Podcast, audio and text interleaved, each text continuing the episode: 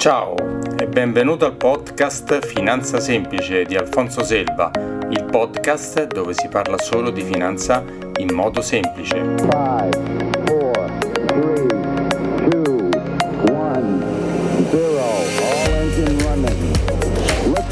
Puntata numero 28. Il punto sui mercati azionari e non mondiali a inizio maggio 2020 che tipo di ripresa avremo? A V, a L o a U? Vediamo.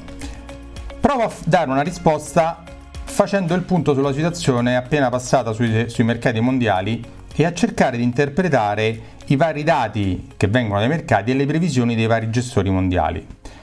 Se prendiamo a riferimento il principale indice dei mercati americani, lo Standard Poor's 500, che è il punto più rappresentativi, dal 13 febbraio al 23 marzo 2020 ha perso il 34%.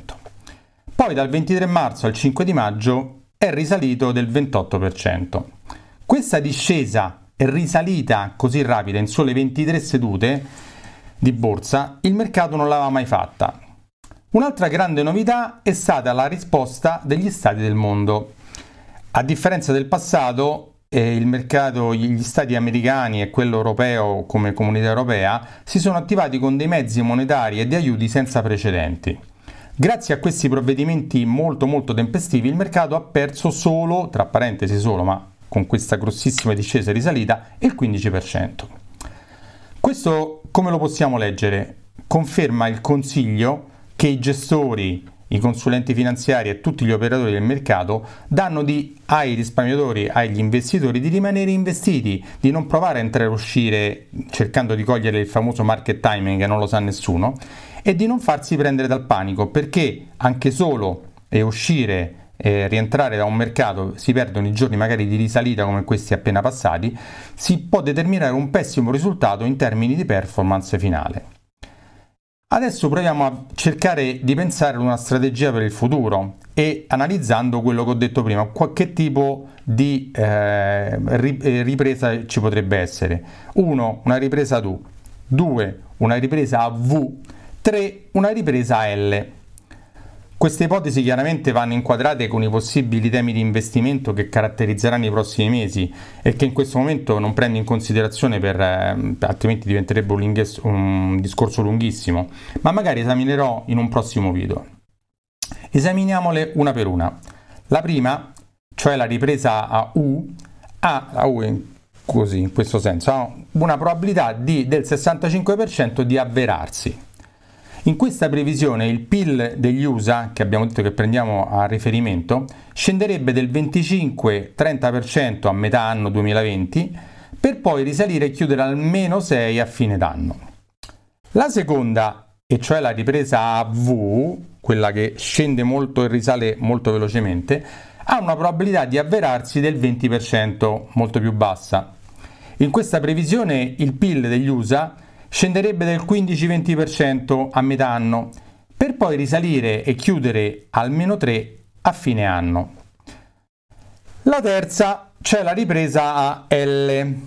Ha una probabilità di avverarsi del 15%, la più bassa, che sarebbe anche la peggiore di, di probabilità di ripresa, però è quella che ad oggi, con i dati che abbiamo oggi eh, economici e della pandemia, ha meno probabilità. In questa previsione il PIL degli USA scenderebbe del 30% a metà anno, quindi il più grave, per poi risalire e chiudere al meno 10 a fine anno. Chiaramente pre- queste sono previsioni, e le previsioni sono, come ho detto sempre, sono fatte per essere smentite, però questi sono i dati che abbiamo, non, nessuno sa il futuro esattamente quello che sarà. E quindi gli esperti pensano che l'America sia in ogni caso il paese messo meglio per uscire dalla crisi, dato che era quello con la migliore economia precedente, diciamo siamo arrivati, è arrivato al momento del, della pandemia con il migliore, migliore stato economico, con i tassi più alti, perché i tassi più alti dei nostri, però sono, anche quelli sono stati portati nei nostri parti dell'Europa, dei nostri sono stati portati a zero anche quelli, e quindi ha più spazio per abbassarli, infatti come ho detto sono stati portati a zero, grazie insieme al fatto, un'altra caratteristica molto positiva degli Stati Uniti, e che ad oggi è ancora l'economia più grande del mondo e la cui crescita non dipende essenzialmente dall'esportazione, ma è molto anche interna. L'Europa invece è eh, per una previsione mh, molto un po' peggiore di quella americana. Infatti è un'economia più dipendente dalle esportazioni e quindi la crescita, quindi dalla crescita anche degli altri stati globali, l'America, la Cina e tutto il resto del mondo. La previsione degli esperti è per una perdita del PIL del meno 8% medio, con differenze marcate marcate tra Stato e Stato. Come sappiamo gli Stati del nord Europa avranno una perdita molto più bassa, noi gli Stati del sud avremo una perdita in base al, per il PIL molto più elevata. Tutte queste previsioni poggiano sempre sul fatto che le banche centrali proseguano nella loro opera di aiuto monetario sui mercati che ho affrontato in altri video e in altri articoli. Come sempre, concludendo la lezione che si trae da questi studi e ipotesi è che il migliore e più efficiente mercato su cui investire è quello USA.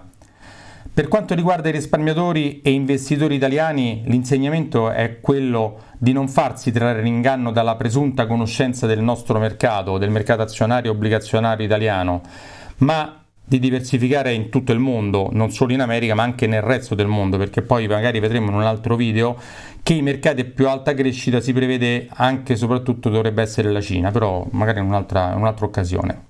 Altra cosa su cui vorrei porre, puntare l'attenzione in questo momento è che ad oggi mettere i propri risparmi in ETF o in simili strumenti passivi non sia la soluzione migliore secondo me, ma penso sia meglio affidarsi a bravi gestori del denaro eh, attivi che con la loro ricerca sui mercati, con la selezione di titoli azionari obbligazionari, con attivamente cercare di fare meglio dell'indice, selezionano poi il meglio per i risparmiatori. Infatti vorrei ricordare che gli ETF sono investiti su vari indici e che se è vero che costano meno in termini di spese annue di gestione rispetto ai fondi classici, però non hanno nessuna consulenza sottostante a favore dell'investitore, ma si limitano soltanto a replicare gli indici, sia quando salgono e sia quando scendono. Quindi il mercato se sale va molto bene, ma se scende farà, nessun indice farà meglio dell'indice di riferimento, del mercato di riferimento. Infatti, quando i mercati salgono e basta, come è successo negli ultimi dieci anni, gli ETF hanno avuto un grande successo, ma lì è facile guadagnare, anche per chiunque che non sappia nulla, compra una cosa ed è facile. Ma quando le borse salgono e scendono, come sta succedendo adesso e come risuccederà molte volte nel tempo, allora si vede la differenza tra chi gestisce e chi replica senza dare nessuna consulenza. Concludendo, se hai qualche domanda, qualche voglia di approfondimento, scrivimi a info-alfonsoselva.it, vai sul mio sito www.alfonsoselva.it per altri articoli, oppure segui il mio podcast Finanza Semplice. Ci vediamo alla prossima, ciao! E ora un piccolo disclaimer in merito agli argomenti trattati in questa puntata. Ogni informazione ed opinione di cui parlate è strettamente personale e può essere oggetto di cambiamento senza preavviso. Ogni ascoltatore è libero di controllare, informarsi in merito e crearsi la sua personale opinione riguardo agli argomenti trattati. I fatti, le previsioni, le idee e le informazioni contenute in questo podcast non costituiscono sollecitazione all'acquisto o alla vendita di prodotti finanziari, bancari, assicurativi o interventi legislativi che non siano consoni alle leggi italiane.